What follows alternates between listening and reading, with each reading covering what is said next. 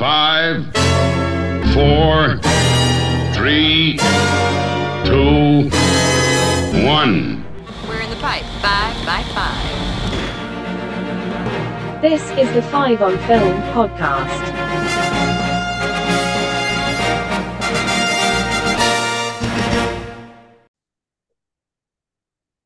Hello and welcome to Five on Film, the podcast where we try and break down the top five in the world of film. I'm your host Paul, and joining me this week is Matt, Hi guys. John, Hello. Tony, I'm sorry, Dave. I'm afraid I can't do that. and our guest this week is Dan. I uh Nice one. Um, this week's topic, um, chosen in part by Dan, um, was is artificial intelligence movies. Um, any movies that center around AI are very topical at the moment, especially in the world of film. Um, and uh, this is how the show works. We've all gone our separate ways, made top five lists, um, broken them down, put them back together, and we are going to share with you our top fives before we reveal the show's definitive five on film for this week. Um, Dan, you're our guest.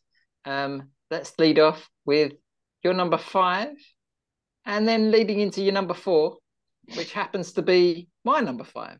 So I will share that with you in a second. So Dan, your number five pick.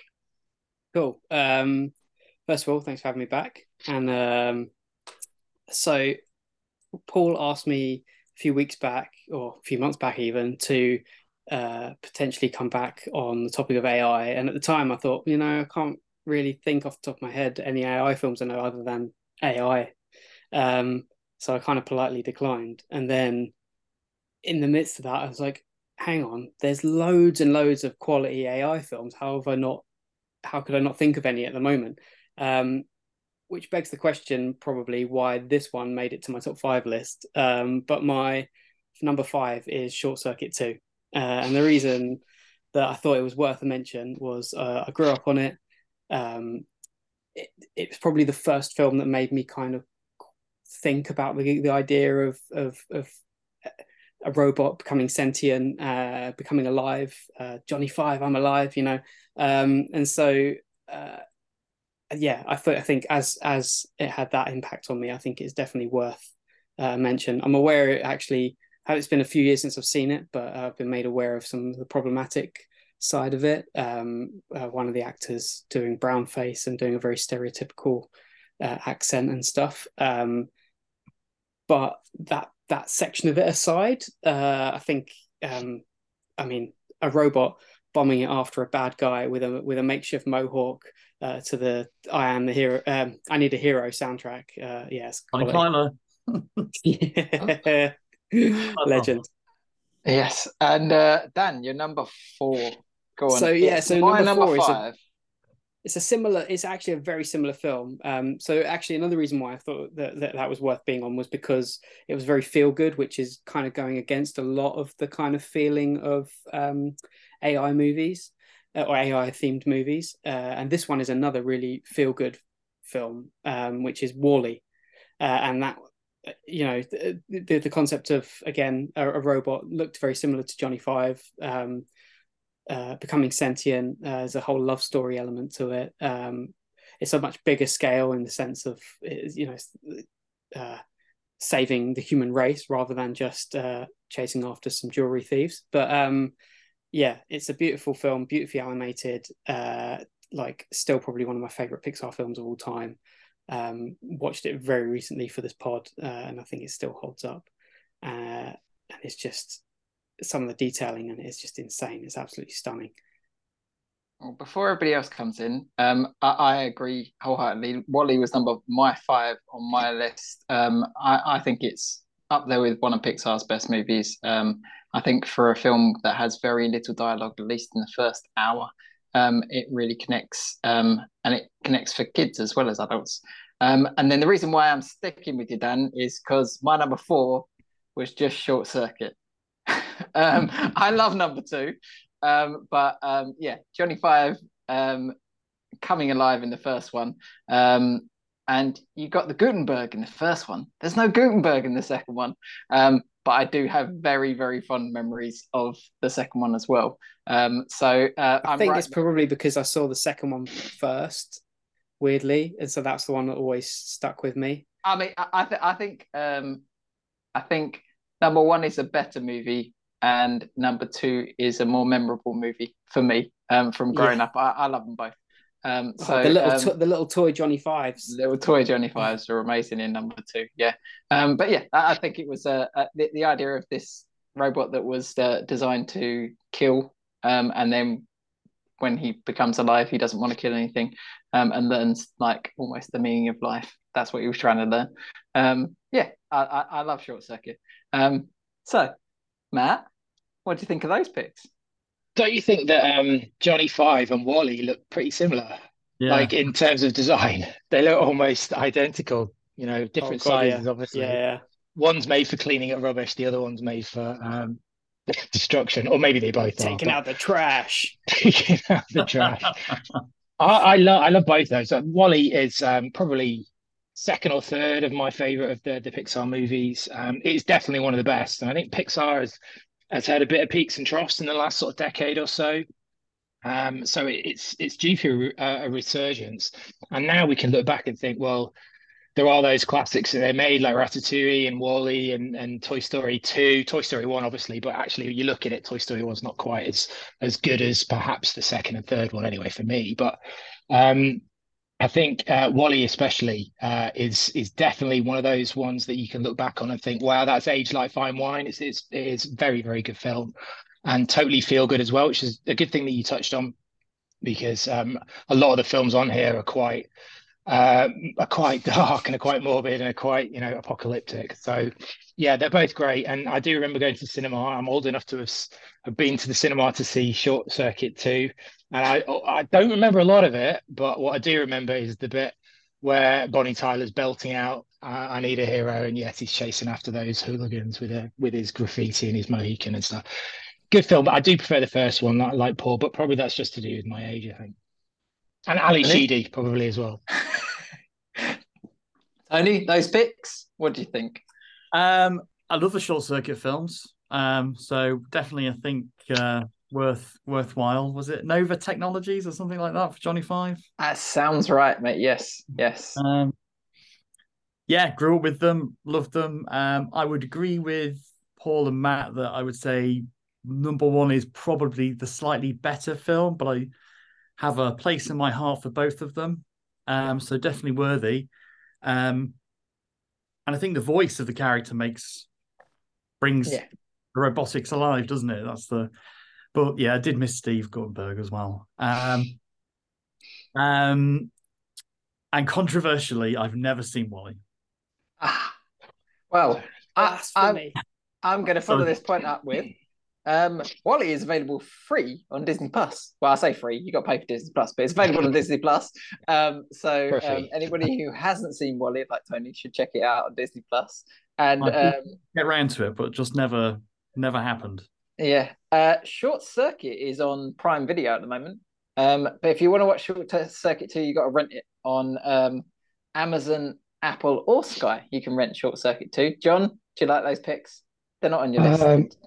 Well, the the thing is, I've just introduced my uh, daughters to Short Circuit, so they they they they love it. And, um, so obviously, I've got them at just the, the right time, at the right age to do it. Um, and uh, Short Circuit Two, it's a KO. Um, it's yeah, I, I I think it's. I don't think it's as good as the first one, but I remember seeing the adverts in the in the Beano, and we and it never came to our local cinema. So, but um, I, I really, I actually like the bit where the um, where she's in the back of the cab trying to. They've tried. to- they're sending a coded message by phone, uh, phone tone, key tones. Yes.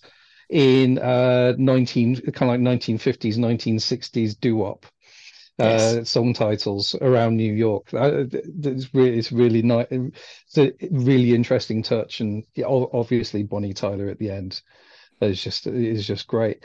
Um, Wall-E, um, yeah, I it it's re it's really good. Um, I, I I would say that Pixar haven't haven't actually done a bad film yet. I think I think if you go long enough, you um they're they're incredibly lucky to have gone so long without actually making anything less than mediocre. So um, I and Wall-E is definitely one of the standout ones. Indeed, indeed. Um, John, well, we're staying with you, and John, you're going to run us down your five, your four, and your three. Um, Wow. so let's- yeah, let's kick us off, John. What have you got at number five? What were you Yeah, thinking, well- John? Uh, what was I thinking? Um, I was thinking too hard, and that was that's my point. I've actually ended up with five films which are fairly different aspects of AI, I think, and slightly different tones. Uh, I've got conspiracy theories. I've got uh, well, uh, young adult comedies. I've got a, um, a horror. But we're we're gonna start with um, start with Eagle Eye, which uh, 2008 uh, conspiracy theory, and the whole plot is driven by an AI um, that um, it basically like in war games, it- the Eagle Eye is um, it's a system which um, runs simulations and comes up with a plan, and the plan gets turned down. Therefore, it actually put, puts the plan into action for itself to actually um, cha change the presidency. Um, and basically, it's a it's a whole idea of if you have all the information in the world, how could you do? Who could you get to do what, and how would you how would you do it? I mean, the the plot itself is um, it's Shia LaBeouf. Um, his twin his twin is working with the ARIIA computer and um, realizes something's wrong and acts and somehow gets gets killed. At which point the computer then frames his twin and actually gets him to um, help um, with uh, to start start the plot. And um, the it's it's so it starts really random. It starts off with a mother with a child who plays the trumpet, and a guy in a watch shop who um uh, it's uh, who a guy who cuts gems, and and it, it's it's a very it's a very it's a very big conspiracy and a very weird conspiracy, but it all kind of makes sense, and it's all driven by the AI. Has anybody else the- seen Eagle Eye? I've got to ask. I've seen Eagle Eye. No. Uh, no, but I felt like I wanted to watch it, and I just it was like Wall-E. I never got round to it. Matt? Yeah, I've seen it, but I felt like it was one of those ones that just came and went, and the next day I forgot about it. A bit like, you know, you, you see one of those, I can't remember the name of the actor that was in the um the Twilight movies when he played the wolf. Didn't he do one where he, he was like he an did. action He did hero a for a similar little one. bit? Yeah. Yeah. Taylor. Lautner. Yeah. Taylor Taylor Lautner. Lautner, Yeah. kind of one of those where you kind of just see it and you're thinking, God, you know, if Nicolas Cage was 21, then he'd be doing this kind of film. But uh, yeah, I remember it being all right, but I don't know if I could recall a single thing about it. Um, yeah. So, well, if you want to check it out again, it's on Prime. You can watch it now. Um, so, uh, Eagle Eye. Um, John, what you got at number four? Well, my, my number four is again another um, one of my ch childhood favorites, um, and it's Flight of the Navigator from 1986. Now, firstly, it's got uh, it's got Max, the the spaceship, um, and that's the AI. Max is um, an all-knowing alien spaceship that has to that takes takes a uh, boy away, fills his head full of information, and then needs that information to get back home. So he has to kidnap the boy again. Unfortunately, he drops the boy off four years later. So, uh, um, in fact, it's not even four years It's later. longer than that. It's longer than It's that. long. It's longer than that. It, I think it's Yeah. about ten. It's almost ten, 10, years. 10 or 12 years. Yeah. Yeah, and and so um, it's got a little bit of time travel in there. It's got um, it's got one of the first uses of um, morphing technology for the for the spaceship. Um, it's uh, it's got a, it's got a real sense of fun to it. Um, there's no re- there's no real dan- there's no real danger in it um, apart from uh, obviously the big the big denouement at the end um, where they have to go where they have to go back in time. Um, but I, it just it just really it's it's a feel good. Oh, It's it- it's a feel good kids film. It, it's a wonderful film. I introduced it to my Yeah. girls earlier this year. Um, it's free on Prime Video, which I think is how I watched it. Um, Tony, Flight of the Navigator. I Yeah, look- debate. I love it, but I debated whether it was an artificial intelligence movie. I just felt it was an alien. I think you, you could probably see it as both, actually. Okay. Yeah. Um, but yeah, I loved it as a kid. I had it on. I haven't. I mustn't have seen it though in thirty years. But I used to have it on VHS that I would, you know, cycle through. Um, Transformers the movie, the animated movie, eight six. There's only one Transformers movie. Uh, uh, Short Circuit one and two, and you know, the times where I would watch Star Wars six times a day. Um, I nearly drove my mum insane with that. Um, so yeah, um, good film, and I'm Uh, actually impressed by all of you lot so far that you've actually suggested films that aren't uh, like dystopian or, or Yeah. uh, you apocalyptic because all Yeah. of mine. I mean, most of them are Disney films that we've had so far. Dan, Flight of the Navigator. Uh, so I think I've actually got it. Um, I mentioned them to the Christmas podcast. I've got one of the films, Santa Claus the movie, on uh, a free thing that I got out of a newspaper, and I think Flight of the Navigator is one that I've got sit- Nice. sitting around somewhere that I've kept it um, purely because it's that great. Uh. I have a freebie from a newspaper, so yeah, yeah, definitely. It was one that I'd considered mentioning actually. So um, nice. Uh. Matt, clearly a fan as well.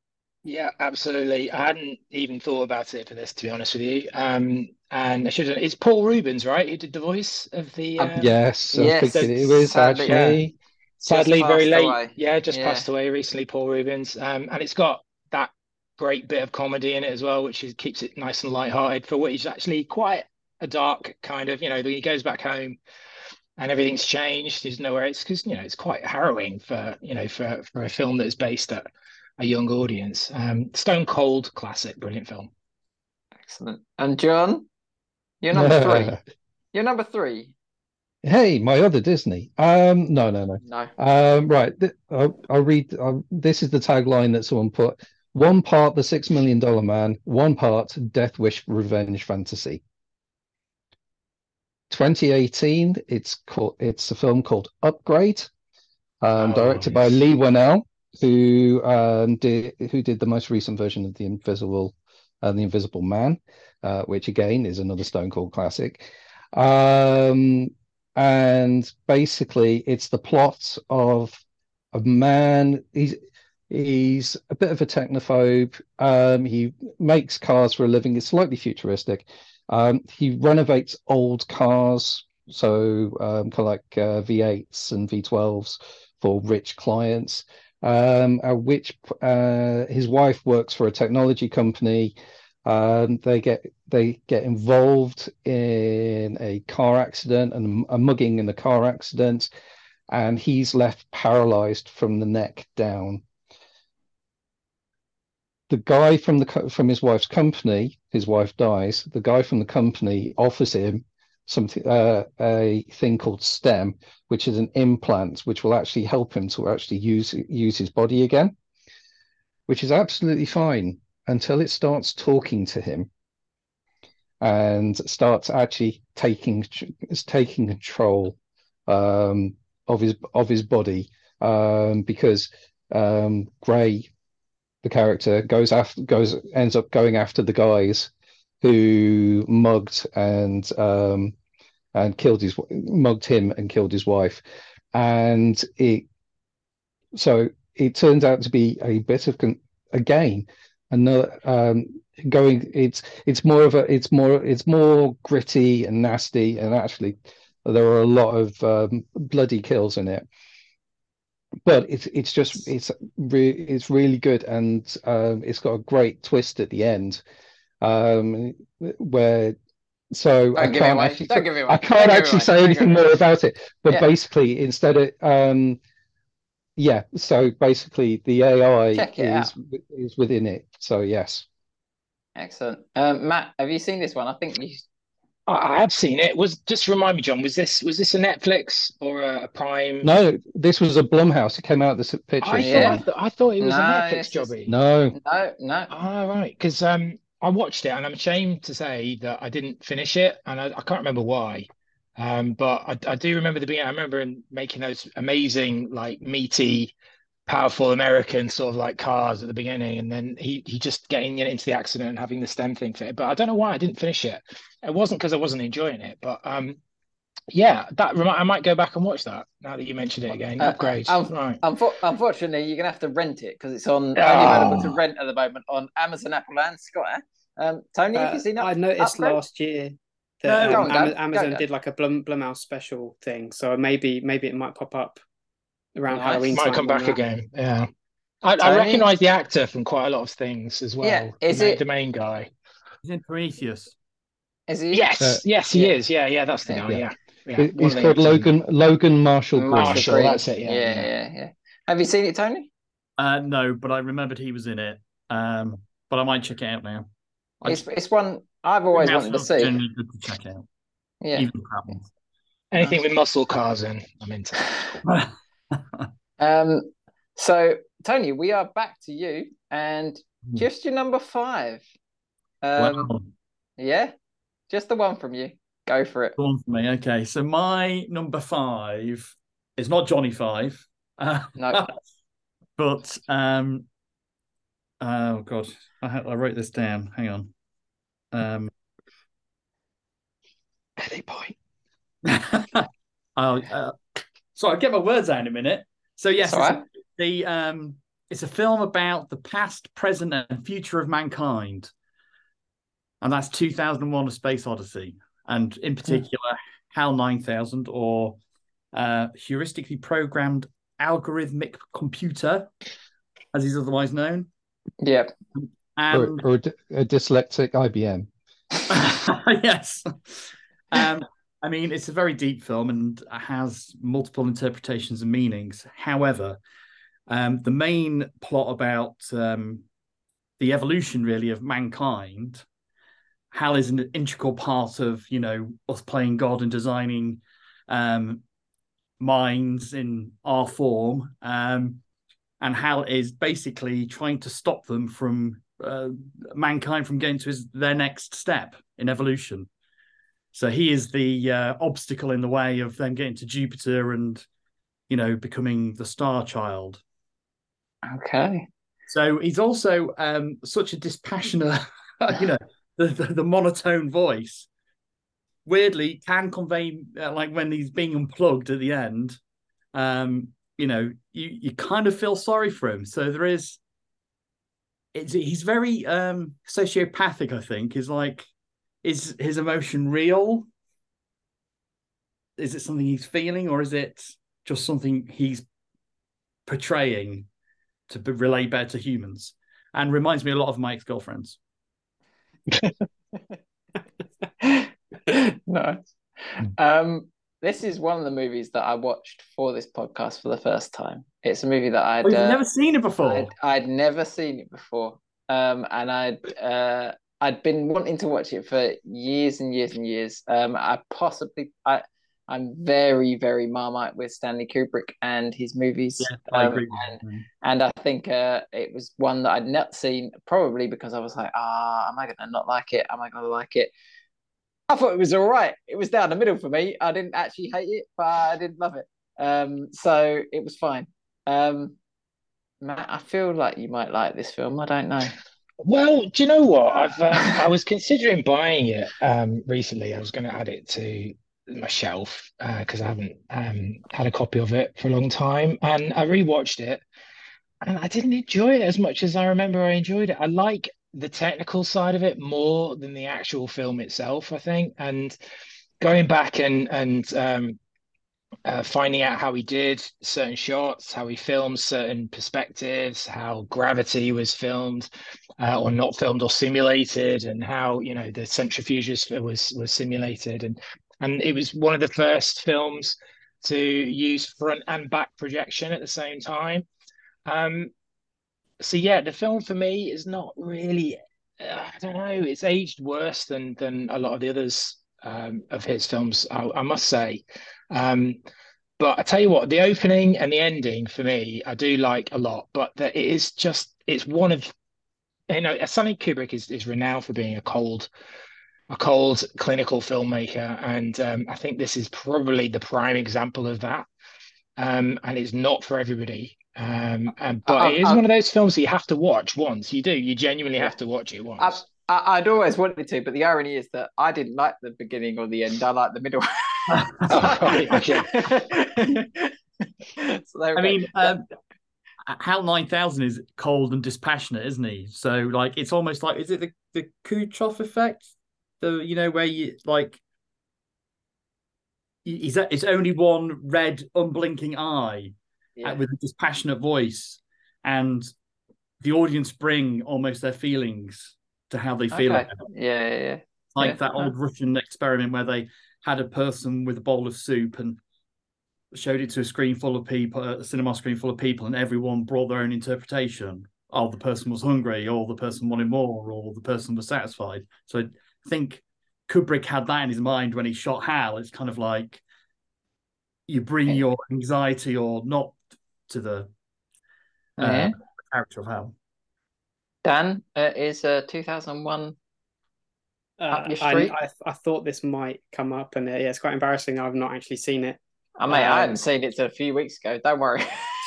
but it, I've I've obviously seen visuals from it. Uh, it's visually stunning. It's one that's always been on my bucket list. I just need to kind of.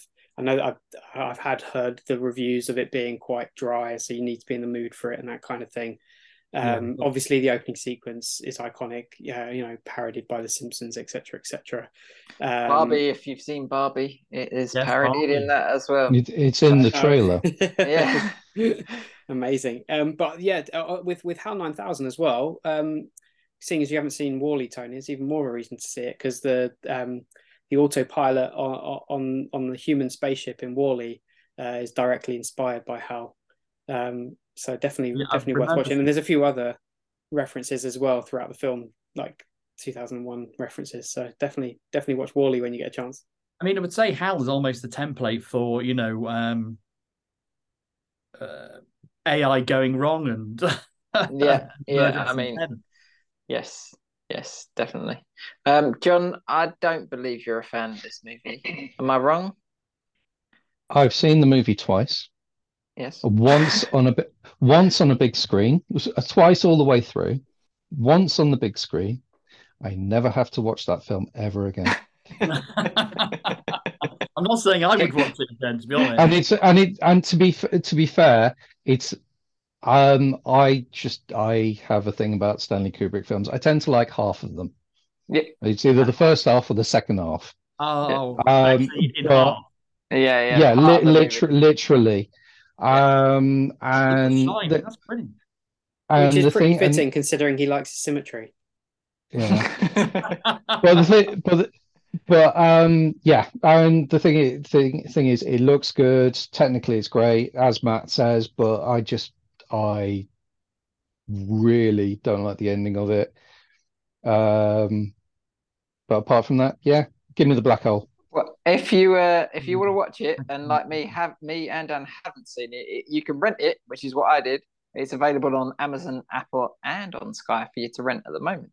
Um, Matt, we're round to you with just one pick as well. Your number five pick. Um, Number it's an- five. yeah, it's an archetype for a movie that's coming up later, in my opinion. Um, so Yes. let's so let's roll with it. Uh, yeah, so you know me, I like to I like to hammer in some anime if I can uh, when I do these kind of lists. Um, luckily, this is probably one of the the better ones. Um, so this is 1995's Ghost in the Shell, uh, directed by Mam Mamoru Oshii. um, from uh, a manga by Masamune Shirow. Um, I'm glad you chose read. this one. Yeah, which I haven't read. Um, but it's um, yeah, it's it's it's. I rewatched it for this. Um, I remember uh, back in the day, like in the in the mid nineties, uh, catching it uh, on a friend. A friend brought a VHS round. I'm not really fully understanding it, and I was kind of into the sort of on the fringes of the, the early anime scene um, in the mid 90s. Um, I was sort of like mid teens at that point, and um, there was quite a lot of stuff that was coming out sort of uh, monthly. And this was a big one because it was co funded by uh, um, a manga video, which was part UK, part USA. But they um, they had it obviously animated in Japan using a Japanese director who previously animated other things in Japan. So it was kind of like a major crossover thing, and, and it's amazing it actually worked, and it's become one of the staples of uh, of uh, animated films in general. Um, and I was thinking to myself, you know, why why is this kind of like relevant to AI? And I've forgotten how relevant it really was, to be honest, because like um the basis of the plot and i'm not talking like the plot for the the uh, the 2017 remake uh, not remake the 2017 live action version with scarlett johansson uh by uh, uh, rupert sanders i think it was who's an english director changed the plot a little bit they tried to make the main character major kusana Kus, kusasag Kus, Kusanagi. kusanagi uh, more human uh so less cybernetic more human. Uh, so the AI is not necessarily integrated in in terms of the main character. The film changed a lot of stuff from the anime, but um, in in and, and also the main protagonist, the main uh, uh, antagonist in the film, um, the Puppet Master, is changed for the film for the for the, the live action film as well. Um, so as in most AI films, I think they we use artificial intelligence, I suppose, as a metaphor for humanity and like the improvement of humanity uh, by proxy. Um, but in in Ghost in the Shell, I think it, how they they deal with the AI, it's more of a possibility of of the ghost in the machine, the creation of the the intelligence from the the information and the data that's been inputted by uh, across different areas of of uh, uh of uh, in this case, government, where they weren't trying to create necessarily an artificial intelligence. Um, it's been born inside the internet, the, the you know the data itself, and the spark has given rise to to a sentience. Um, so in that way, it's slightly different. You know, it's not this this artificial intelligence hasn't been it's not artificial. It's not been constructed in that way. So anyway, the, the, the, main outline of the plot is that um, it, it's there's there's a political uh, in the future city. I don't know whether it's Japan or whether it's a, it's a, it's a completely fictional city. There's political factions fighting against each other, um, and there are uh, organizations within those organizations, so black departments within them, that are trying to uh, re um, uh, uh, reintegrate uh, this uh, uh, issue, this problem, this this um, as we learn is uh, this entity called the puppet master, who officially we we regard as as a human being, but ultimately it turns out that it perhaps isn't that way at all. Um, and so it's quite politically motivated, the whole thing. But um, yeah, I don't know. It's it's a great film. I think it's one of those films that um, you have to sort of see and take it. It's very short, it's very punchy, it's only 80 minutes long. And I think it's got a lot more to say than perhaps you might think for an animated film. Um, yeah, it's it's a good film. It's a really good film. I think, uh, especially The Matrix took a lot of uh, inspiration from this. The Wachowski brothers, at that point they were called, um, took a lot of inspiration. You can see certain things were lifted straight from Ghost in the Shell to uh, the Matrix. You know, the use of telephone um, terminals to to contact the uh, you know to to as it would be in the Matrix, but here it would be to hack into the system. The um, the use of uh, especially at the end, the end action scene in Ghost in the Shell. The if you remember from the Matrix, where they attempt to enter the building and there's four sections of columns on either side. and we go into slow motion in the Matrix, and the whole columns get exploded, and all these bits are flying everywhere. Wachowski lifted that entire scene from the end of uh, Ghost in the Shell, albeit it's not in a in a in a high rise building; it's just in a in a one level block. Um, it's it's quite it's it's a very good film. I think you definitely have to check it out once. It's not for everybody. That being that it's an- animated, and stay away from the English dub of it. It's awful, and they change a lot of the script. So if you if you can face it, see it with Japanese and English subtitles. Very good. Dan, have you seen Ghost in the Shell? Oh, I haven't, but it's it's another one that's on my list. Been on my list for years. Again, the visuals look incredible. Um, it's just again about getting around to it because I'm again aware of the the the subtitle thing and definitely want to see it properly, but just have to be in the mood for subtitles. Well, Dan, I'm going to blow your mind. It's free at the moment. It's on Channel 4 and on ITVX for nothing. What? so, Tony, goes in the show. Um, I have seen uh, the um, revisioning with Scarlett Johansson and was decidedly unimpressed. But I had heard uh, The Matrix had been heavily influenced by the original uh, anime film. Uh, again, it's something I've always been meaning to check out but never have. So I Channel feel 4 now. I, well, I feel like I've got a full weekend of uh, film watching after you lot. Yes, yeah. Um, John, Yeah. I can. You've seen this one, John, Ghost in the show. I've seen that one. I've seen the second one. I've seen the third one. I've seen the uh, standalone complex. I've seen um, the current series that's on Netflix, which is uh, a reasonable reimagining as a as an anime from Japan. So um, it's definitely worth checking out. The original film is um, what a major cyber cyberpunk text, um, and um, yeah, I mean the it, what starts off as a hunt for a for a for a cyber for a cyber um, terrorist turns out to be a lot more interesting. Um, and the major herself is actually um, it what's left of a human inside a metal shell, uh, a metal robot in a military grade robot. Um, but it's Robocop. so yeah, um, but um, everybody in this world has some sort of cybernetic implant, and that is how the puppet master control gets in to control them. So There's there's an identity consciousness issue going on as well Yeah. because she starts to to consider herself whether or not she is actually human or is she not human anymore or is her soul her ghost? Is is that um is that being created via the data or is that still herself that she's left over from her brain?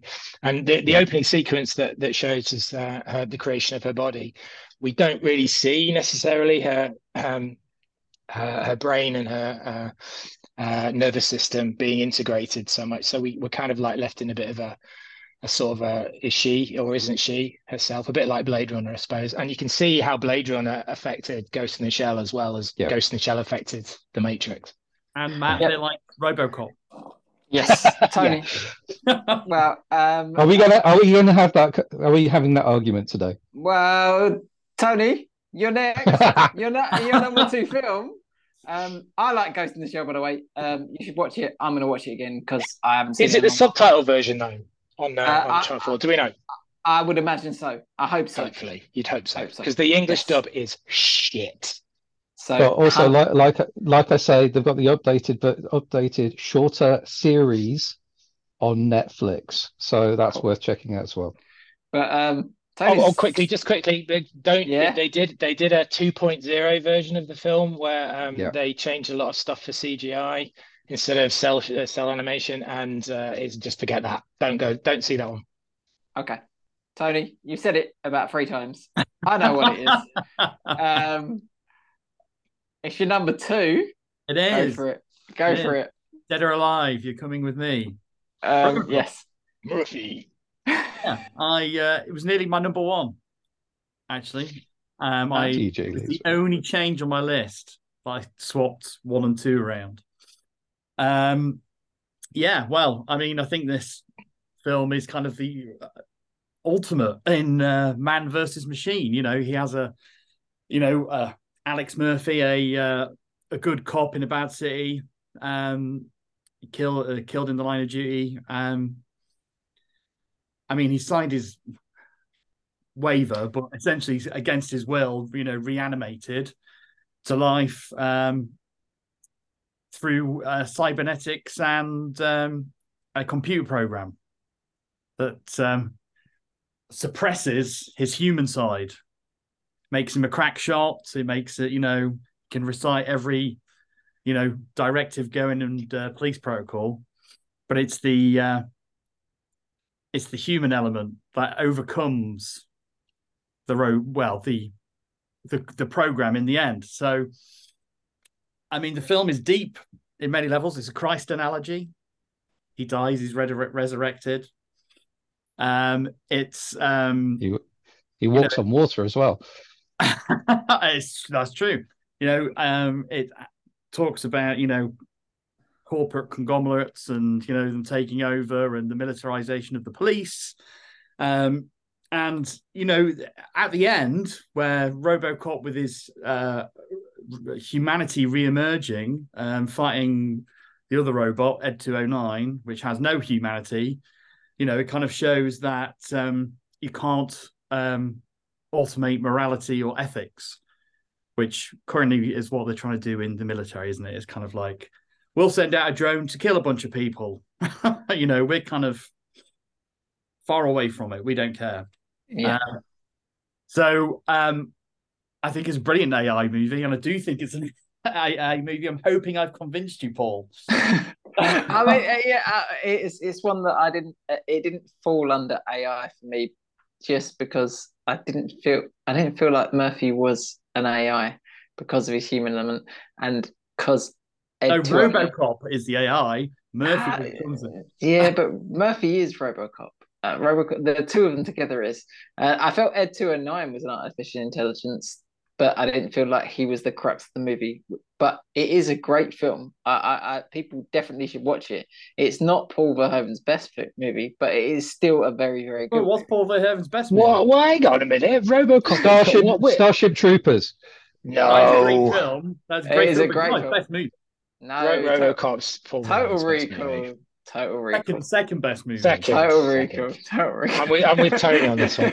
Do you know? You know what? With Mur- Murphy, RoboCop, right?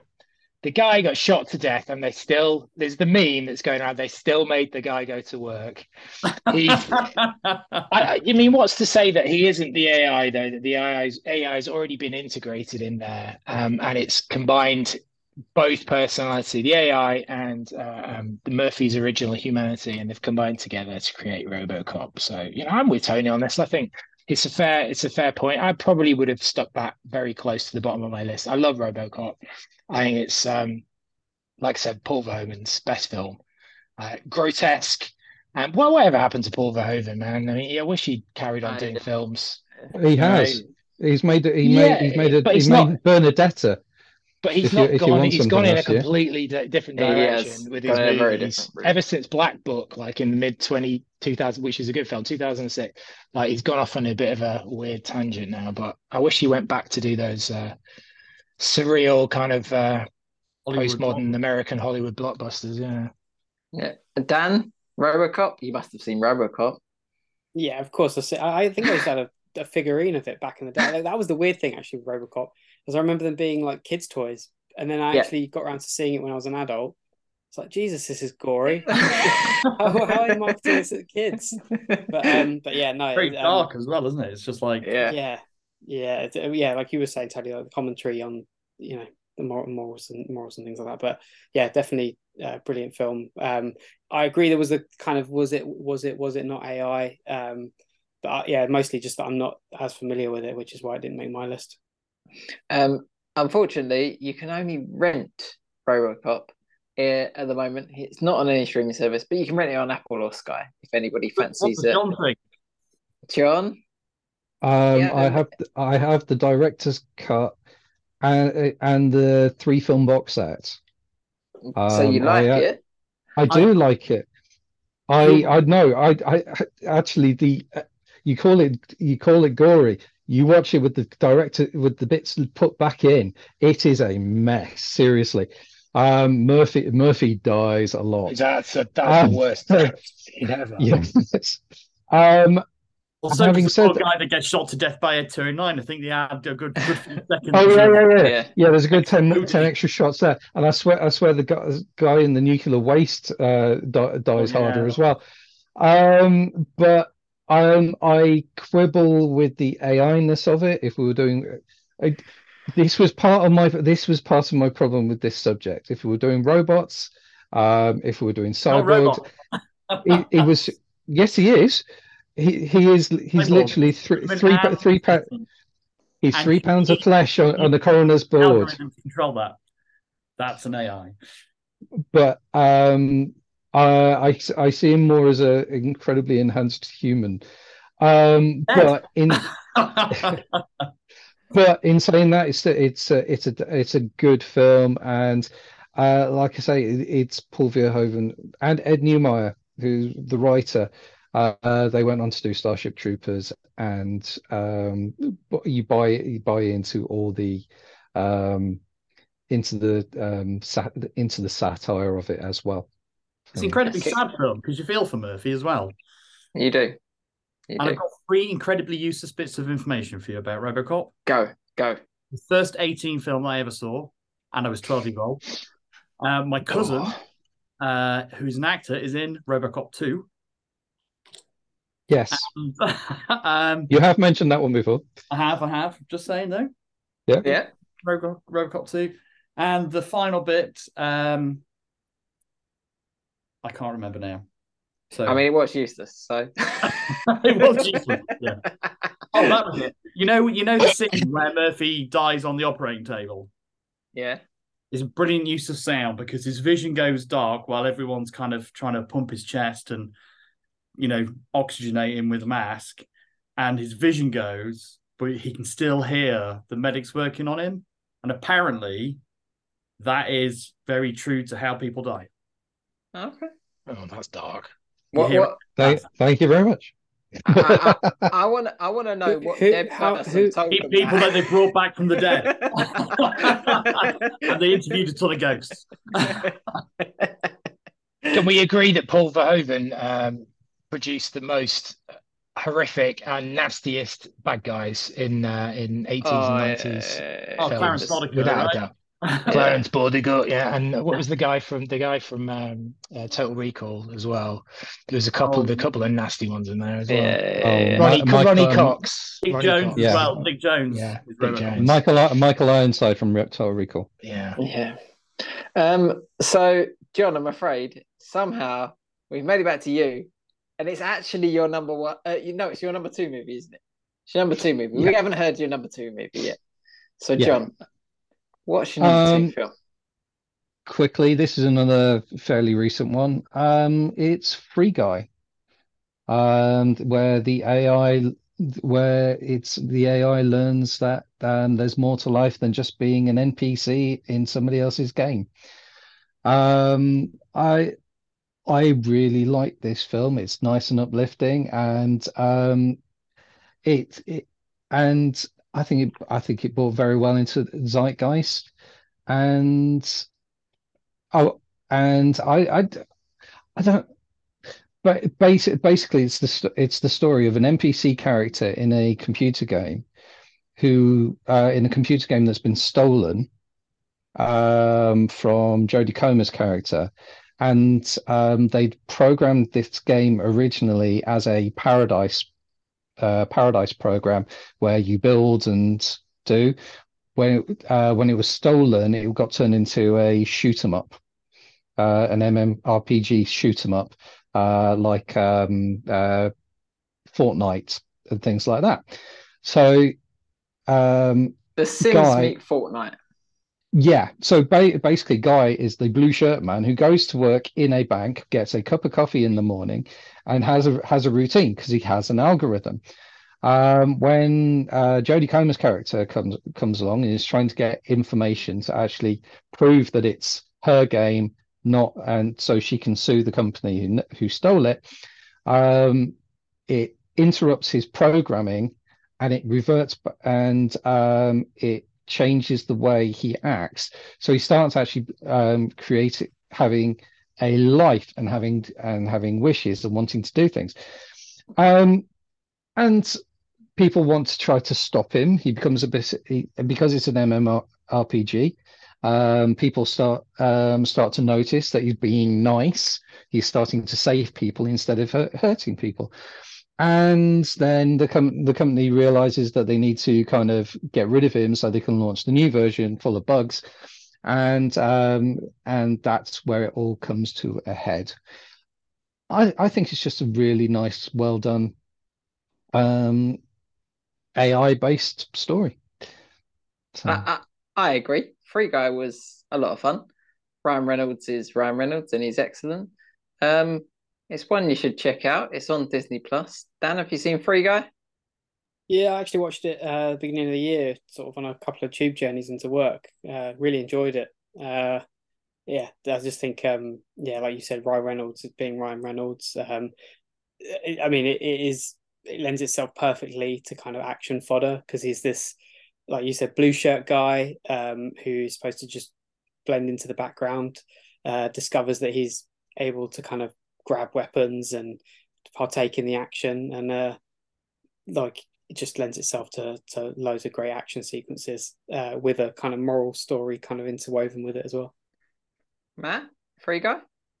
I have not seen Free Guy, but I'm told that this Ryan Reynolds guy is supposed to be quite funny. He, he- he is amusing. Is he is amusing. Is he an amusing very fellow? funny. Is he amusing fellow? Is he is So- he as funny as when he's in Deadpool?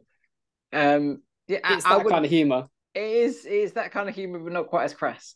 Um, Tony, I, Free I Guy? have to see it. I have to Um, see I it. really, I really like Free Guy. Actually, Yeah. I went to the cinema to see it. Yeah, I, I mean, I'm, I like Ryan Reynolds, and not all of his films are great, uh, but you know, he's a generally li- likable character, and I thought most of the film was good. I thought maybe you've gone slightly extreme at the end in some places, but generally had a good laugh with it. Um, not sure it would make my f- top five AI. Artificial intelligence. see, see where John's coming from in in regards to it, and a lot happier than any of the films I've picked.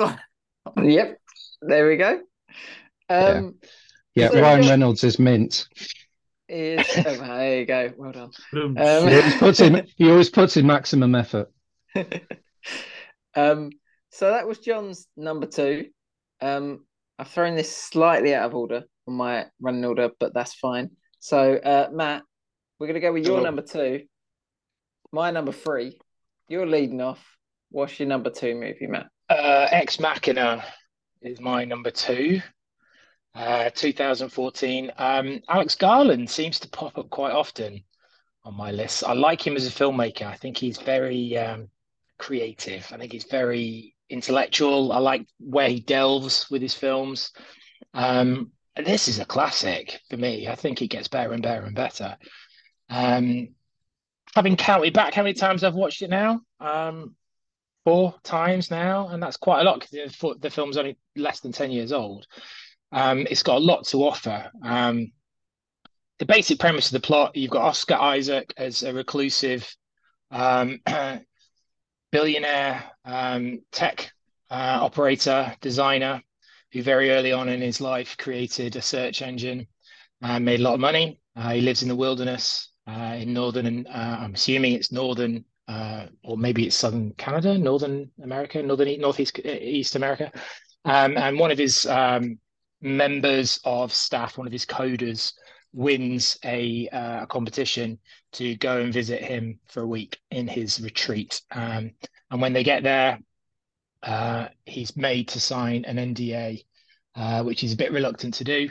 Wonders why, but as we later found find out, um, he is there to determine whether the artificial intelligence that's been created by Oscar Isaac's character um, is deemed to be human or not by putting it through what's called the Turing test, the Alan Turing being the uh, the chap, the northern chap from Northern England from uh, um, uh, the early 1900s uh, up to I think he died 1950s, 60s, something like that. Um, one of our finest minds in, in the UK. Created and the Enigma created the internet. Yeah, yeah, yeah. The Enigma machine. Uh, he's been the subject of quite a few movies in the last sort of decade, decade or so. Decipher the Um, decipher it. Yeah, yeah, yeah. Well, no, no. He deciphered the Enigma machine. Enigma Sorry, machine yeah, by, yeah, yeah, sorry, by yeah. create yeah. creating his own version of the Enigma machine to decipher it. I think. Yeah. Uh, what was the film that that depicted that? The, the Uh, The imitation. Game? imitation game. The Imitation Game. That was it. Yeah. He was also a movie called Enigma with Dougray Scott and Right. Kate Winslet. Right, right. So this test, based on his uh, uh, determination, is is whether um, a an AI or a computer can pass as a human being, basically. Um, uh, so that's what we're here for for this, and uh, it is a very complex, very deep, very philosophical, philo- philosoph- philosoph- Philosophical. philosophical Philosophical. right? Philosophical film. Um, I think it's beautifully staged. Um, we're we're set back on edge as soon as we are introduced to Oscar Isaac. I think he's probably un he's the most under appreciated of, of all the actors in this film. I think you know Alicia Vikander, who's who's fantastic as the uh, as Ava, the the AI, um, and Domhnall Gleeson, who's just brilliant in this. Um, was one I think one of his first films, Brendan Gleeson's son, and uh, Oscar Isaac is just so unnervingly off-putting and odd and dis- disconcerting in this film. The the whole atmosphere from the moment we meet him is extremely unnerving and, and uneasy. Um, and it's beautiful. Like you know, it's it's uh, you know it's um, uh, it's Doctor Frankenstein. Uh, it's Pandora's box. It's uh, you know, it's all those kind of you know, should we, shouldn't we kind of films. Uh, he's the mad scientist. Uh, he's created something that humanity, you know, you could look at it almost as if it's like, you know, and they've quoted Oppenheimer in the film, um, uh, the famous quote from Oppenheimer about uh, "I become death." Um, the destroyer of worlds, and they quote it in this film. And you could see, you could view this as, you know, the the the, the version of the atomic bomb for the future. Uh, is a is AI? Should we be doing it ethically, mor- morally? Is this the right thing to do? Um, and it's got a fantastic ending as well. I think it's got a brilliant, beautiful ending. Um, uh, it plays into our fears, but also I think it plays beautifully into what is the nature of, of humanity at the same time as well the fact that um, you know humans can be as evil as the AI that we believe we are going to create that could you know can be also as evil if you see what I mean. Um, yeah, I think it's a fantastic movie uh, and thoroughly thoroughly deserves its place. I, I think it's a masterpiece to be honest. I- That's I why it's number two. Yeah.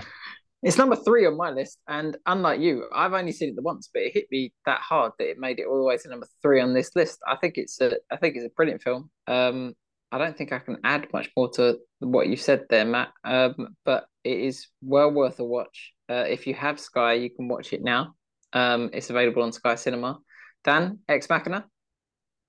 No, I've not seen it. I don't know. Uh, it's one. It's one that's always kind of been there, like tempting me, but no, not got around to seeing it yet.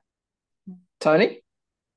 Yeah, it's a great film. Um, I just felt the other ones on my list deserved precedence over it, but I could I don't, don't think I could have articulated it any better than Matt did about the whole um, themes and issues that it explores. John.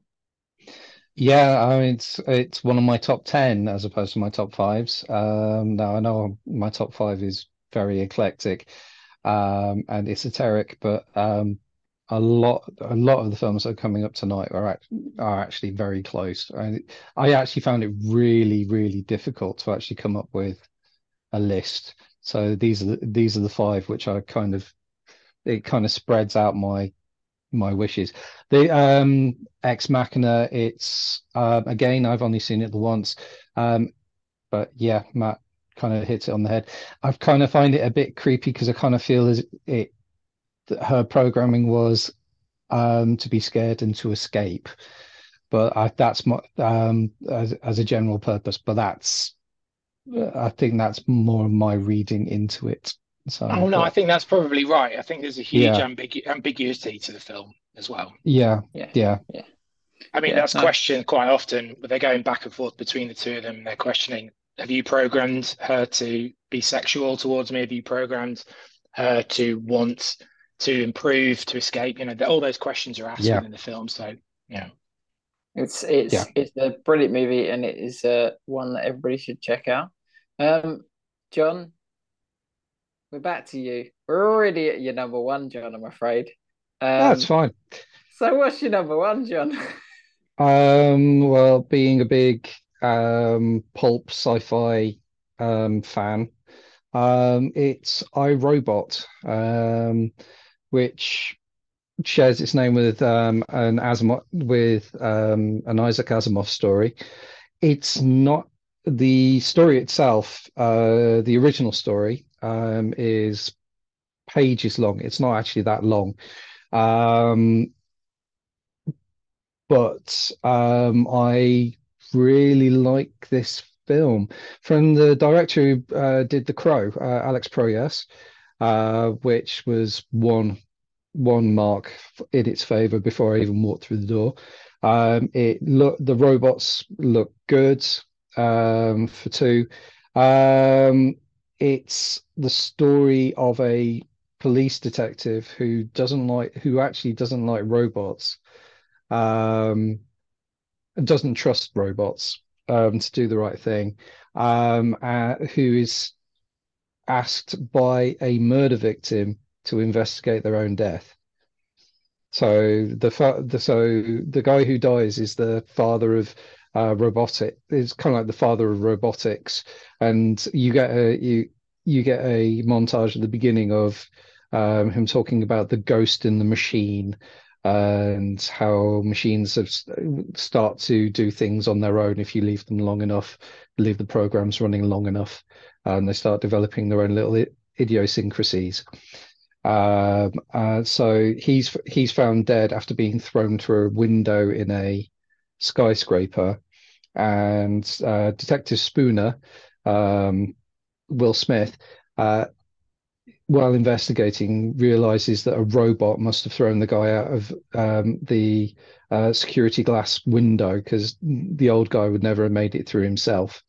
And it's the uh, and it's the story of how he actually um, has to investigate and follows the follows the breadcrumbs of uh, a plot that's been laid out in front of him um, towards um, um the very fabric of uh, the city. Um, there's some um, again we're talking about we're talking about um, AI working in the background and controlling things and being able to inv- invade machines and use them for um, for um, what they want it to do. Um, and again, this com- this really does come down to hum- humans hurt themselves how do you stop humans hurting themselves? How do you save humanity over humans? Uh, and it's I, ju- I just think it's really well done with a really nice action scene in the in the middle with uh, done at 200 miles an hour um, where loads of robot loads of robots activate and actually start jumping all over a car trying to cause trying to cause car accidents it's got some really nice um, visual work in it uh, with robots jumping through windows. Um, the, there's only there's only one one shot I really have an issue with, and that's where they try to do this 720 degree spin around uh, Will Smith while he's trying to um, shoot robots coming at him from all sides. Uh, and that's the only one that doesn't really work. But apart from that, I, I find I, I just think it's really good. Oh yeah, and um, Shia LaBeouf's in it as well. Again, but he's only got he's only got a small part this time. iRobot. It's John's number one. Yeah, I mean, it's good. I enjoy, I haven't seen it in a while, but I really enjoyed it, and I I remember having a blue DVD copy actually, DVD copy of it. So uh, yeah, probably scrape into my top 10 if not just outside of it um how john described it i was thinking god it sounds like the tom selleck film runaway which is an AI film with Kirstie Alley. If you haven't seen it, you should check it out. It's very 80s. It's spiders. Yeah. yeah. And, and the and and the body temperature bullets. Yeah. Um, Matt, iRobot, John's number one. Yeah, I like iRobot. I think it's good. It definitely would uh, would would hit a top ten for me. Um, I think it's probably uh, something that is going to be more appreciated in the future. I think that kind. Of, I, I think it's it's it's when people delve back in the past in the next sort of five, six, seven, eight years, they might uh, they might rediscover this film um, and appreciate it more.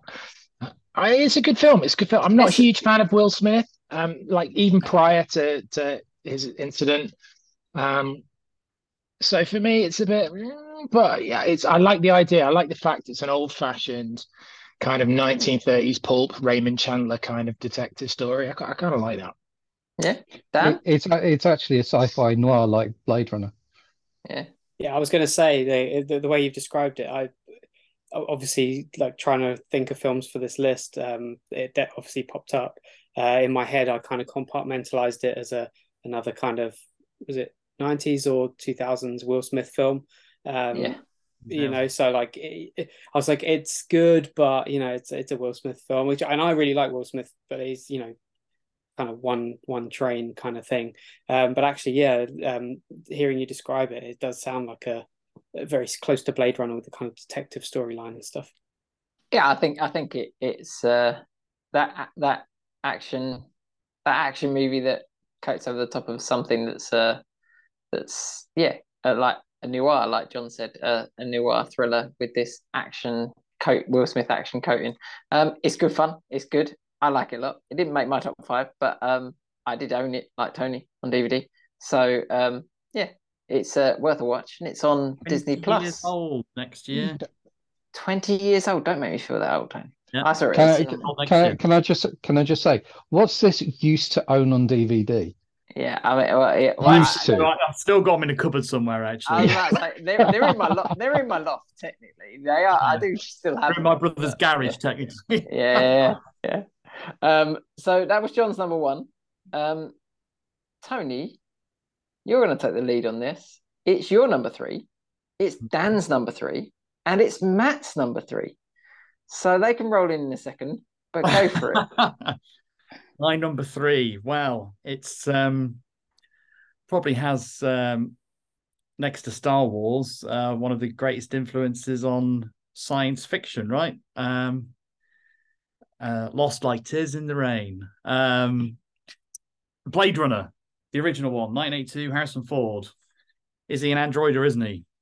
Um so I think this look I mean the film itself is responsible it may have pilfered from um, Metropolis, um, Fritz Lang's film, uh, a bit, but um, you know, it set the scene, I think, for a lot of sci-fi films like The Matrix and you know, cyberpunk kind of type looks on films, um, and up with Alien, I guess, is Ridley Scott's best film.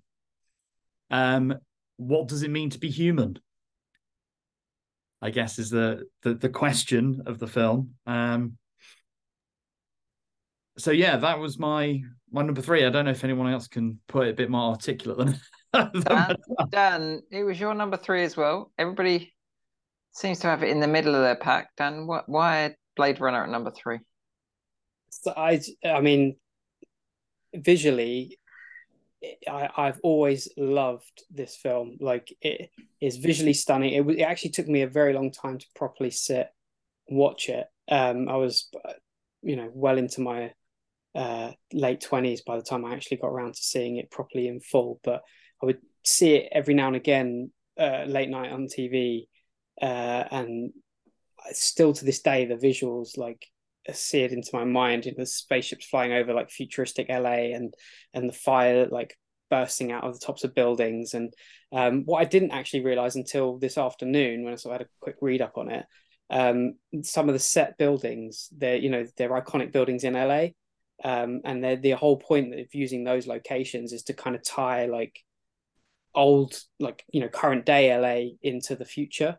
So it show it shows they really put that kind of level of thought into um, into the realism of the of the locations and stuff. I think that's probably a big factor for me.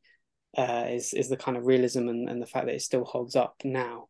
Um, and I think there's a couple of different ways that the the whole AI argument um, and theme can go in films, and this one is clearly focusing, like you said, Tony, on the, like what it is to be human, and we you know essentially create these machines um, to to be humanoid, and then um, treat them ultimately like slaves, uh, as if they're just objects, um, but they're sentient, uh, and and you feel sorry for them, um, but at the same time, they're animalistic, and so you, you, there's this kind of like moral dilemma of like they're not human and they're and they're murderous, but they're also we've created them that way. It's not their fault they're behaving that way, and they ultimately just want to live.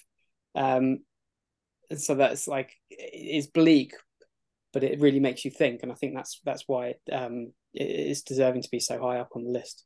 And there are only two other films in my in my mind that um, on that kind of AI argument that are better, uh, which I hope we'll uh, discuss later.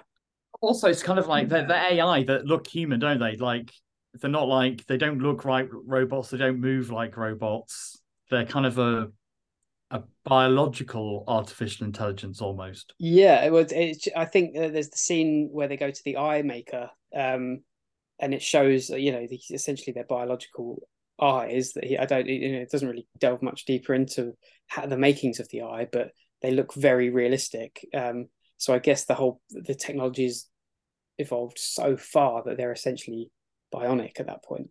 Yeah, they're indistinguishable from from humans, which is why there's such a struggle for them to be able to detect the differences. And you know, although saying that, the you know the the eye being the one thing that they focus on um, for uh, checking and, and detection.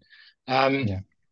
It's it's a fantastic movie. Uh, it's it the problem I only have with it, which is the reason why it's sort of like in the middle of the pack for me, is that it's um, there are so many different versions of this film that are available to see. I mean, yeah, if you buy the film now, you will only get one cut of it. You'll get the final cut. But I grew up on two versions. I grew up on the um the not the original Theatrical. cinema cut, the theatrical cut, which was the cut they released on home video. Um, and then I saw the director's Directors. cut, and um, those are the two cuts that I saw. And then there's the work print cut, and then there's the final cut. So there's like five different cuts of the film, and it's hard. They are significantly different from each other. So it's a bit of a schizophrenic film. If if you you know which one should you watch as a as a as a newcomer? Um, and I guess I would probably say the director's cut for me, which came out in uh, 89, 90 or 91, and also the final cut. Those two would be the ones that I would would would seek out to watch. The final cut being the one that if you were to purchase it now, and probably the ones that are available online um, to watch. It's it's on uh, Prime Video and it is the final cut. The final cut, yeah. I've got a Um, Blu-ray with all five versions. Have you? Right. Yeah, I have the steel box.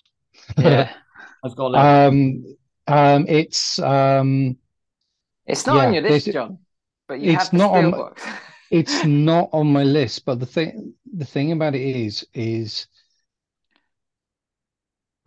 it was it was an it was an aspect it was an aspect that I thought I had covered. The the thing about Blade Runner is it looks gorgeous and the music is great and it's atmospheric and it's a and it's a good old fashioned gumshoe um sort of sci-fi noir. But they, they there is something lacking. There's something lacking in the telling. And when you find out that it was basically Ridley Scott's grief project after losing his after losing his brother, you can kind of understand that there, there's kind of there's something missing. There's basically he was he was rushing. A lot of the problems with the film were um, were from the fact that he was he was pushing really hard to get the, get it made because he was going through the gr- grief of uh, losing his brother at the time.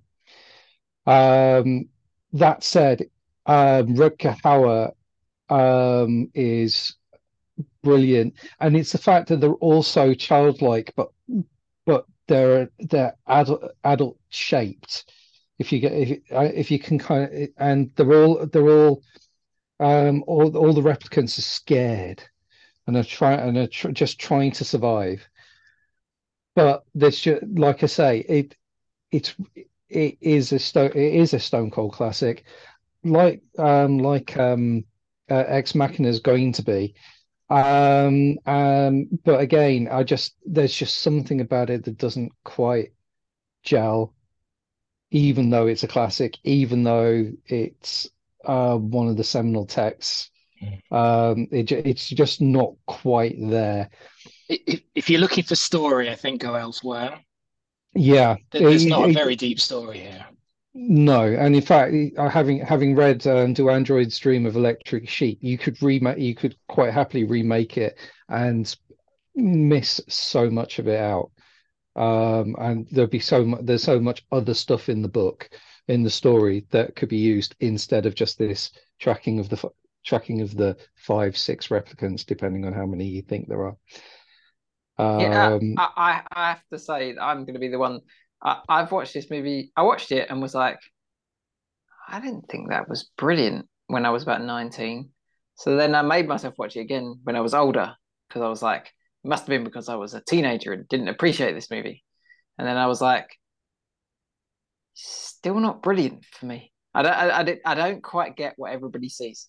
Now, I don't think it's a bad movie by any stretch of the imagination, but I just don't think it's that classic that everybody else does.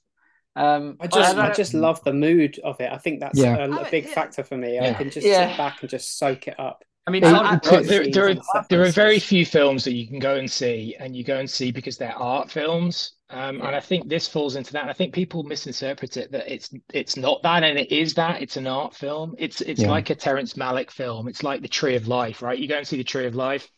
You, you should know what you're going to see because if you're going Yeah. to go and see The Tree of Life, it ain't I- a I- story. I, I went to It- it- see- it's a- what, what was what was the Terrence Malick film that came out before that? The New World. I went to see that, not knowing what that was about. My God, I was bored. Um, You know, no, it's that, that they, it's that kind of film. It's it's it's an Yeah. art piece, really. At the end of the day, it's it? yeah. yeah, it's a film I used to um, I used to put it on uh, I used to put it in my video player in my bedroom and I used to fall asleep to it. Mm. Yeah. It- it- Um, it- it- the it's one that- music and the visuals and everything, it it is an atmosphere piece. It, it's one that everybody should see though, um, and because you never know how it's going to land. Um, so it's on Prime. Go watch it. Um, Blade Runner. Um, Dan, it's you. It's your number one Uh-oh. movie. It's my number two movie on this list. Um, so lead off. So my number one is um, Terminator 2. Now I'm aware that there is another film in the franchise, uh, but I just think Terminator 2 is a much bigger, more bombastic, fun film. Um, one is essentially a slasher movie with a sci-fi background. Um, but I, guess the premise ultimately is that uh, we've created uh, AI. It has become sentient. It has deemed uh, humans no longer necessary. Uh, it has uh, there's a there's a war has started between humans and the robots, uh, far far into the future. Um, well, actually, the future is now. I think in, Yeah. in the way that the film is set, um, uh, which is quite scary considering how. Although actually, that's the ironic part is uh, AI now is actually just creating art, and we're all going off and doing our jobs. Whereas back in back in the eighties, we thought AI was going to start a war. Um, but yeah, so There's they plenty of send- time yet. send back send back the Terminator to uh, exterminate the um, the leader of the of the human resistance. Um, uh, and I guess the yeah, the whole film is is about that conflict between uh, the the the humans leaders uh, in current time versus the Terminator that's been sent back. Uh, Terminator Two is just phenomenal visually, uh, great soundtrack again, um, and it just yeah, just just all out action. But um, the crux of it is that again that it makes you think um, about the morals of AI. You know, where is it going to end up? Uh, I think the reason why it's so high on my list is because it was where I started this discussion with um, Short Circuit and saying how that was the first film that made me think of a robot becoming um, being able to think. Uh, this was the first film that made me made me think, is that right? Uh, and in the sense of, you know, where where will that go? And it's actually quite terrifying to think that, yeah, ultimately the human race could be seen as a disease on the planet if you look at pollution, etc., etc., and the robots turning against us and trying to snuff us out. And you only have to watch all the clips of of of the of the labs testing robots now, kicking them over and pushing them back. That's just one giant show reel for the for the robot army and going, look at what these guys did to us. um, so yeah, uh, it's a phenomenal film. Um, it's a must see. It is. It is a must see. Um, it's it's my number two. Just just missed out on my number one spot. Um, I, I love both Terminator Two and Terminator. Um, I feel that Terminator Two for me is uh just pips it uh, in the quality of the movie. I love the original, but for me, Terminator Two is a is a more entertaining, more all round movie. Um, and also I felt like the the you learn a lot more about the AI in this movie for the subject matter that we were picking. I feel like you learn a lot more about Skynet, about why Skynet's doing what it wants to do. Um, you find out about its ultimate game, and then you also find out about the how Arnold's character, the T eight hundred, um, he is a killing machine in the first movie, whereas um, he's been programmed to protect in this second movie, and how um, he changes and learns to interact with humans a little bit more. and Um, it has that element just- of humor because of that as well. yeah, I, I just felt that this this showed more of AI um, for me, um, The which is version I watched so recently as well, um, talking about tapping into the um, to more of the story, um, again expanded. What there was loads of added scenes in it, um, which I didn't realize there was a version that did that, um, which expands on it even more and makes you feel a bit more um, remorseful and a bit more empathetic to the to the programmer character and um, stuff like that. Yeah, Miles. Um, John, you don't have either of these movies on your list. Uh, Terminator Two. Um, I I'm again, it was kind of weighing up the idea of is it a is it a movie about a rather clever robot, or is it or is it an AI film? Um, The whole so resistance starts because of the AI. well, the whole the whole the whole Skynet thing starts because because the robot gets sent back. Um, I yeah, I mean, uh, it, it it it's about where I drew the line, and I drew the line the other side of Terminator, to be fair. Um, Terminator, um, we were having this conversation today, Tony, about having um, about the originals and the sequels, and that if if it's a kind of low budget original, what you usually find is the sequel can sometimes be a better, well-rounded, well-funded, slicker version of the original. And so I would myself go with Terminator 2 over Terminator. Um, that said, there's absolutely nothing I for the time um, and for what they did. Um, Terminator is a great movie.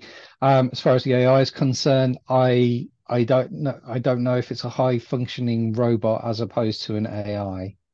I think the AI is the AI is Skynet, and you find we find out more about Skynet. Actually, Skynet turns up in in later films, but um, yeah, Surely the definition of AI is artificial intelligence, and it it has a level of artificial intelligence to kind of operate as a humanoid, especially even the, Yeah. yeah. the T one thousand, you know, running around and uh, like like I say, like I say, it's all about where you draw the line, and that's where I drew the line. bit like And- Robocop. and- a bit like but, Robocop. but, but like like like I say, we were we were each playing with our own uh, definitions, and Yeah. Yeah. I, I I used to I used to run thought experiments in my head about robots and how they work and how you would program a brain, and how would you get get a brain to do what you do. So I don't I don't know if I came I came at it from a skewed perspective, a more skewed perspective than others, but. Well, me and Dan have uh, Terminator 2. Um, Matt, lead us off on why Terminator 1 is the right answer because you have it at number one and so does Tony.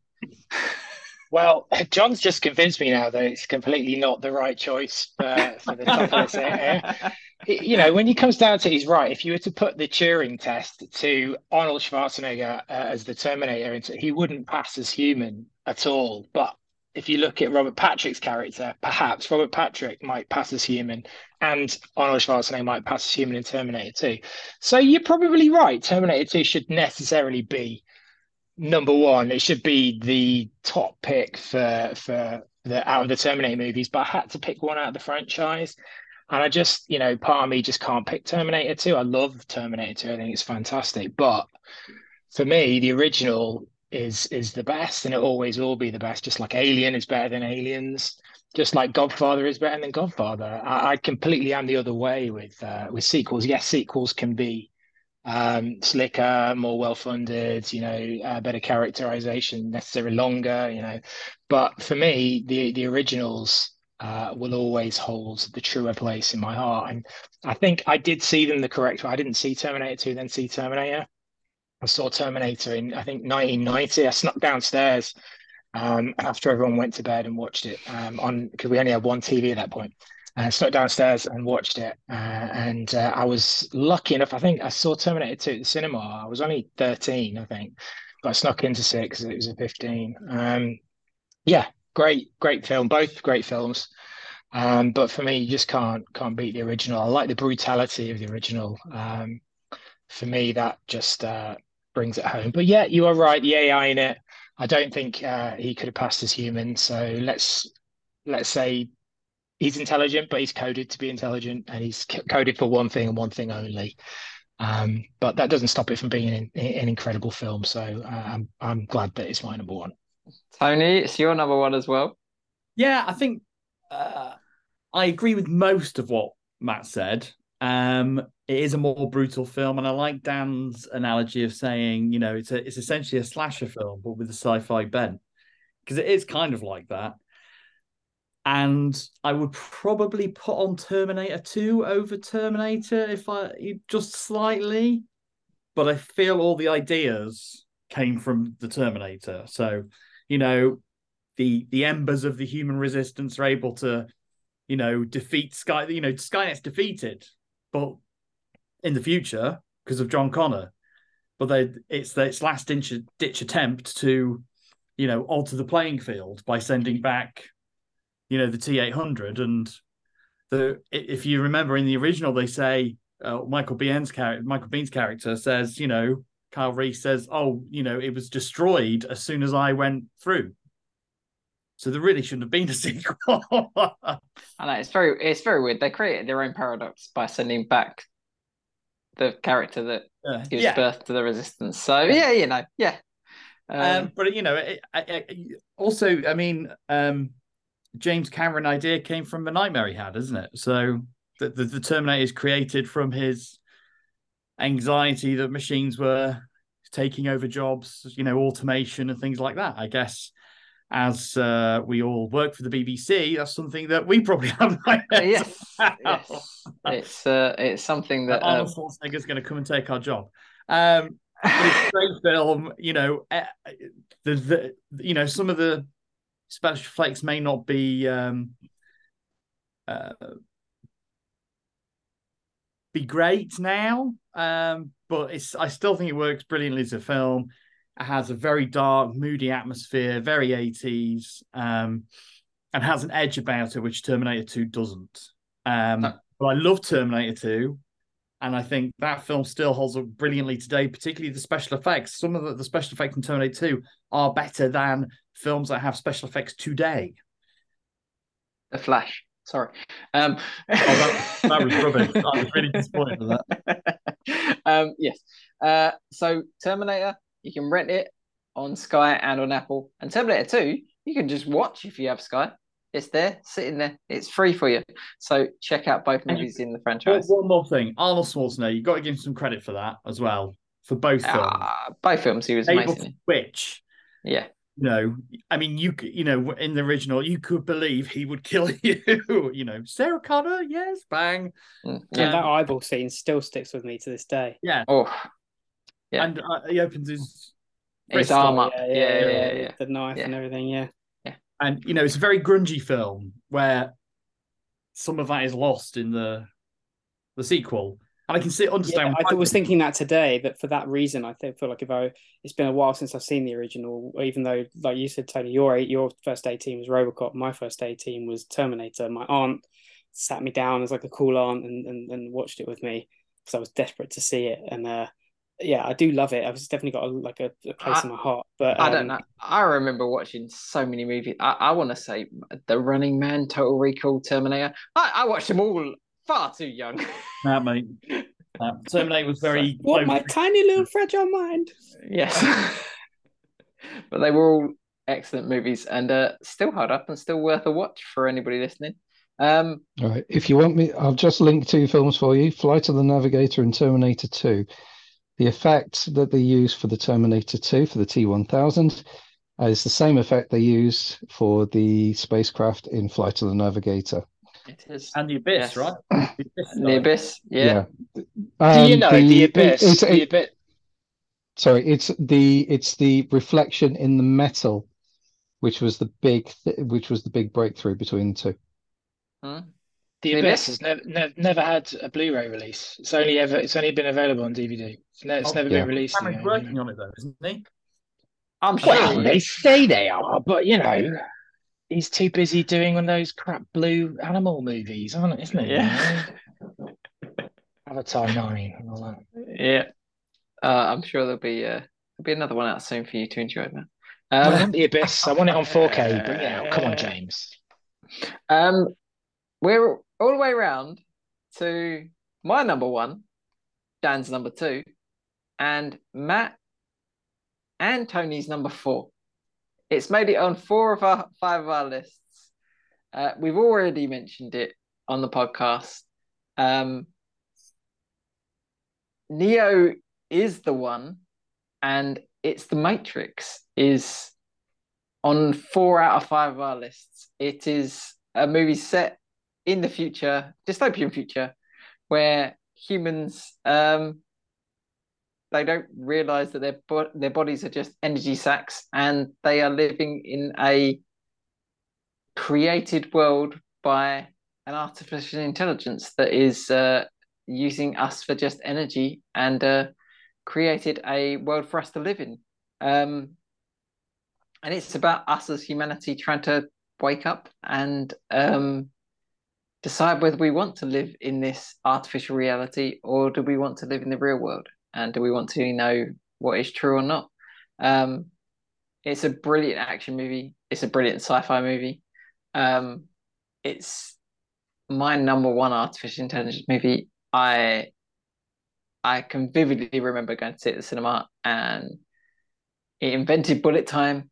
Uh, the Wachowskis, I'll call them that. They were brothers. They're now sisters. Um, they made a seminal movie in 1999. Um, I was 15 when I went to see it. Um, it is brilliant. Uh, Dan, it was your number two, The Matrix. Yeah, mate, it's like it's it is iconic. Uh, I think the only reason T two um, pipped it was uh, I approached this whole subject with uh, the moral argument around AI and um, what made what what made woke me up to that. And like I said, short circuit started the thought. T two like through it and brought it to fruition. But the Matrix is probably the scariest. um, the idea that we're all just unconscious in in fluid sacks with plugs in our brains, um, just essentially keeping us dormant um, as a, as an energy source. Uh, it's just you know, and, and there is there are so many times where you when when you watch that film, you're like, Jesus, this this there would be no reason why why this couldn't be real, and you know what you you know you look out for the signs. I mean, I still to this day, if I see like a cat or or have deja vu, and I'm like, ah, I'm in the Matrix, like, uh, you know, and and again, it's that thought of like, you know, do I want to wake up to that reality? Do I would I want to live in that world, uh, or would I be blissfully ignorant living in, in um, well, if this, if the if the if the world we're in at the moment, I don't know. Maybe maybe I'd take a punt on the uh, on on the bleak tr- true reality. Um, but yeah, like it, it's it's visually stunning. It's got incredible action sequences. It makes you think. Um, it's super stylized. The soundtrack is insane. It's so good. Uh, I mean, that period of time had like the best the best soundtracks anyway. Um, but yeah, it's just Rammstein are in it, aren't incredible. They? Rammstein Yeah. are in it. I, I went to, I went to see them a couple of weeks ago. My girlfriend loves them. Yes, yes. Um, yeah, Rammstein, Marilyn Manson, the Rage Against the Machine. It was a very good soundtrack um, that I listened to a lot. Um, Rob but Zombie. yeah, yeah. Um, he can hear on it. Yes. Um, Tony, it was your number four, The Matrix. Yeah, um, fantastic film. Um, one of the the films of the of 1999 when it came out. Um, yeah, I mean, it blew blew my mind. Uh, thought it was fantastic. The more I think about it, it's a bit of a rip off of Terminator. You've got the one, the one is John Connor. You know, you've got a nuclear holocaust in the future that the machines have started. one just exterminates them, and one just uses them as batteries. I know you've got the construct bit, um, but yeah, it's a it's a great film, and um, the Wachowskis have said that they they felt it was trans analogy, which I thought was an interesting aspect to the film. That they, they lived in one world, but you know they had to go through this transition to go into another. So I thought that was an interesting interpretation Okay. uh, of the film. Um, I felt like I had something else to say about it, but I can't remember now. I'm sure it'll come back. Matt, it was four on your list. Yeah, um, uh, over the years, um, I think I perhaps have seen this a little bit too much. It's slightly let down by some very weak sequels, um, I think. Uh, but if you just take the original as as it's as as itself on its own, um, I think it's great. And I think Keanu Reeves should um, should fly at the end of every single movie he does. I think that would make every one of his movies just that much better. Black cape and just fly off into into the um, into the sky at the end. Um, as Dan said, Goods, fan- yeah, to, or nine or nine inch nails or something like that. You know. um, yeah, love, loved it. Um, I, I vividly remember coming out of the cinema and there being some concrete bollards outside uh, of the cinema, and uh, remembering seeing more than a dozen lads trying to recreate bullet time outside of the cinema. Uh, not just my friends, but everybody else, and all the girlfriends there that were with them were just like, "What are you doing? What are you doing?" But yeah, it was one of those movies that's quite that's that's, co- that's coined so many you know how often do you hear now take the red pill take the blue pill you know it's coined so many zeitgeist kind of like um memes and comments and it's integrated into society nowadays and and a lot of physicists um you know a great deal of them say there's there's there's 50 50 percent chance that um we are living in a simulation That's uh, what I and was going to say, Matt. Yeah, and we just don't know it. And, you know, we might not be used as energy sacks for an AI to to provide power for them, but you know, there, there's every chance that we might be living in a sim. I don't, I don't adhere to that. You know, I have my own theories, but at the same time- back it up. I, I don't, I don't think it's uh, implausible at the same time. You know, so um, it's very precedent, uh, prescient the uh, uh, the Wachowskis, and obviously they were, they were. They were, it was heavily researched, you know, that kind of theory was was was quite prevalent um, in physics and in quantum mechanics back in the day. So, you know, it wasn't a, completely original idea, but at the same time, um, what a great time to drop it as well in 1999, you know, the the year before uh, the millennium. Um, it's a classic, man. It always will be a classic. And uh, um, and Well, imagine if the, the clock ticked over and then the whole Matrix. Yeah. Imagine if they dropped it on like the 31st of December, 1999. That would be amazing. It's it's pretty film. I just I just wish that um the sequels have been better. I think uh, perhaps they shouldn't have done them. I don't know. There are there I are some good elements to them. As like one of my like not have it. post-COVID films, and, and I really wish I hadn't seen it. It was really, it was, I was really disappointed. Number four, yeah, yeah, yeah, I don't know. I thought it was I- better than number three. I thought it was yeah. I- Yeah, I they've think all got decent qualities to them, but they're, that I- none of them. I I always found that um the more real world you had, the worse the movie.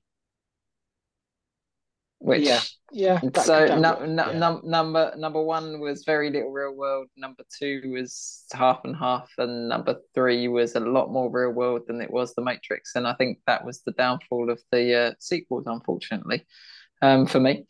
Um, I think that the, the first one is obviously the classic. Um, Plus, Johnny, there's what's- less and less to play with, isn't there? When when Yeah. because in the real world they can't do any of the stunts and the tricks and they stuff. can't. No, no, and I think. But the it, I thing is it that- shows. They were doing that thing which was quite big in in the early 2000s where they were filming films back to back they were giving them a huge budget of 300 million dollars which is not huge nowadays but back then they were like film two films film three films you know much like the lord of the rings trilogy um, and i think that was also probably not a great idea considering because they were just you know they were plugging everything down in a year shoot, and they were like, "This is the script, we're going to stick to it." And perhaps they, if they'd have, if they've spread it out over sort of three or four years, it might have worked out better. It might have done. It might have done. John, it, it, I'm assuming you like The Matrix, John. It didn't make your list, but I'm assuming you like The Matrix. Well, when you when you and twelve of your friends turn up to the cinema in long black leather coats, Yeah. um, you, you kind of know what you're going to get. Um, it's I I would say that this is definitely one of those style over substance films, but my God, what style! Um, it's um, the bullet time, the use the use of wire work. Um, it hadn't really um, hit um, American cinema until pretty much this film.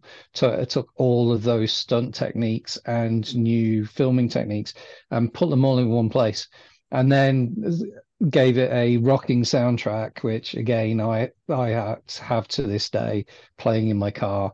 Um, and my kids now see two cats and call it a glitch.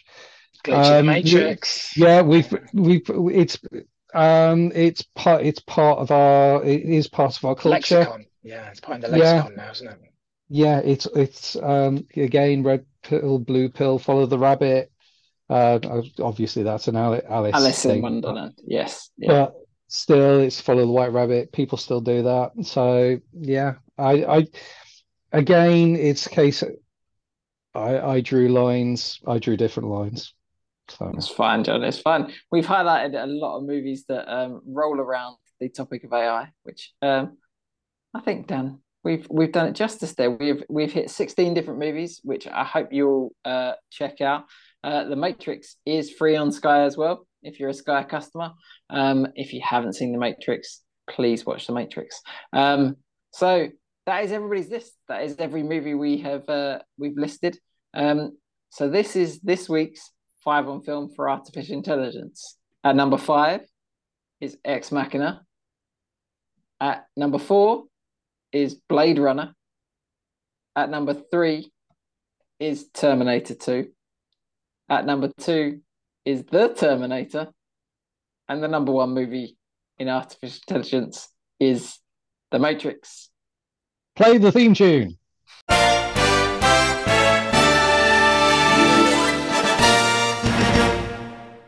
And that is this week's Five on Film, Artificial Intelligence. Thank you very much for everybody joining us. Um, Dan, thank you for coming back.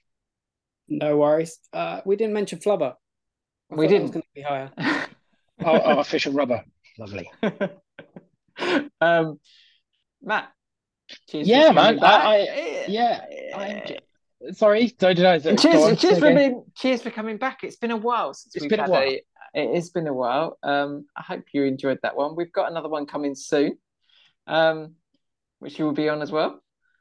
Uh, Uh, yes, yeah. Um, can I just quickly mention there's there's a few Yeah. films that obviously there's loads more and stuff like that. Like um, we were discussing Metropolis. Try and see that the Fritz Lang Yes. 1920s. That's the grandfather, granddaddy of them all. No, it's not everyone's cup of tea, but it's definitely worth checking out. Um, Brian and Charles, we were talking about that earlier on. The the comedy, British comedy. Uh, it's a little bit more light-hearted take on the AI. Um, Robot and Frank. That's another good one uh, that you might want to I've search out. never seen about. it, and I want to. Yes. Yeah, five or six years. Again, another light-hearted one. So there- there's plenty out there to to choose from. Her was Um, good as well. yeah, What was that? Her.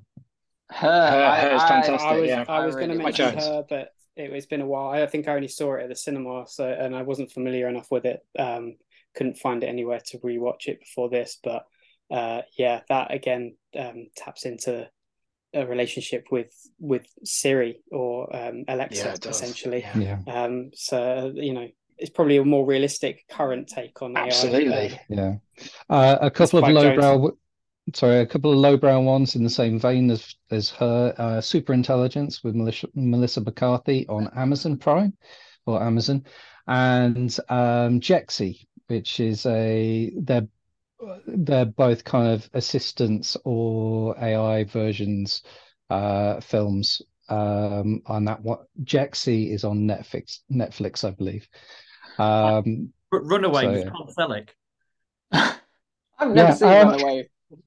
But actually, um, actually, uh, here, another kids one, Mitchell's versus the Machines. Yes, yes. A very good was film. film. Um, and Ron's Gone Wrong, which is another one. Um, Yeah. and also, how about Weird Science? Oh, yeah. oh yeah, of course. Yeah, I- yeah. I- Weird I watched- Or, or, or, or here's one: Maximum Overdrive. Uh, I Oh, watched I'm not a Weird fan of Science. that one. Not fan of that one. I watched Weird Science for this podcast. Um, yeah, uh, I'd never seen it before. Um, Oh, one that, yeah, one that me and John um, both chatted about that very nearly made both our lists was War Games as well. War Um, Games, yeah, It's an classic. excellent movie. Um, Yes. and I've I'd got say. What about Transformers the movie? They're all giant talking robots, aren't they? They they've got artificial intelligence. I mean This is true. Uh, it's true. I hadn't, I hadn't even thought about that. Are they alien life forms, though, Tony? They come from Cybertron. I don't know. I'm happy that- to have that argument with you. Yeah, I, I we go. we picked it there. Well, we we had enough of an argument over RoboCop. A Robocop should be on there. um, well, thank you very much, everybody, for joining us this week. Um, anybody who wants to come find us, we're back on the socials. We're there on Five and Film Podcast on X, as it's now called, on Facebook, on Instagram. Um, hit us up on our email, which is five and film podcast at gmail.com. Um, thank you to Matt. Thank you to John. Thank you to Tony and Dan for being our guest this week. This has been Five on Film. We'll see you soon. Hasta la vista, baby. Good night.